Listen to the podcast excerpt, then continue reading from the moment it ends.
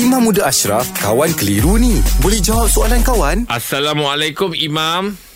Waalaikumsalam warahmatullahi wabarakatuh. Mam, ni orang nak tanya ni Mam. Hukum uh, dia memutuskan hubungan persaudaraan kerana uh, dia telah difitnah oleh saudara dia sendiri.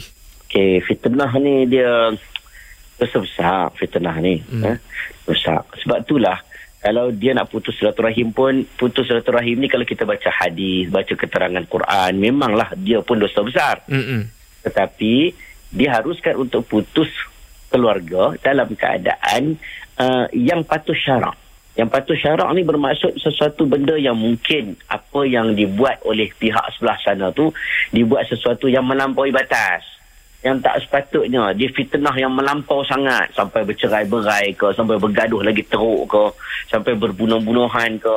Jadi maka dia nak putuskan tali, tali, tali silaturahim itu itu hak dia lah. Sebab mungkin dia dapat kezaliman yang melampau. Kita tak tahulah. Hmm. Okey. Tetapi kalaulah dia boleh memaafkan, itu lebih baik lah. Lebih cantik lah eh. Ya, dia boleh memaafkan, dia boleh bawa bincang semula, dia minta dia tu perbetulkan fitnah dia, bersihkan nama dia.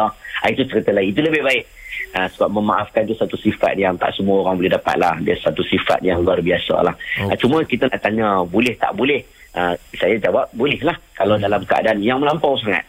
Sebab itulah Nabi pesan, ada orang yang tanda-tanda munafik itu bila bergaduh, dia berlebih-lebihan dalam bergaduh. Ha, kalau you nak cakap benda-benda kecil tak apa lagi tapi you fitnah sampai begitu teruk ha, macam mana orang tu tak lari ha, tapi kalau dia tu dapat memaafkan itu terbaik Jeb. itu terbaik Tapi kalau me- me- memutuskan silaturahim tu pun dosa be- besar juga Mam kan?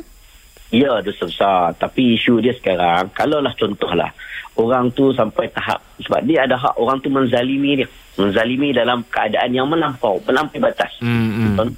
Sampai sampai orang tu ter, ada ada sampai kes bercerai-berai Hmm. Ah, dah berlaku dah. Ada sampai kes sampai macam-macam kes yang mudarat yang besar. Jadi sebab itulah kalaulah dia setakat fitnah yang kecil-kecil kawan tu nak putus silaturahim, tak sepatutnya lah. Hmm.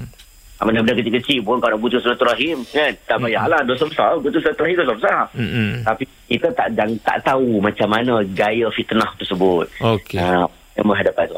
Baik, Mam. dia. terima kasih Mam. Alhamdulillah. Selesai satu kekeliruan. Anda pun mesti ada soalan kan? Hantarkan sebarang persoalan dan kekeliruan anda ke Sina.my sekarang.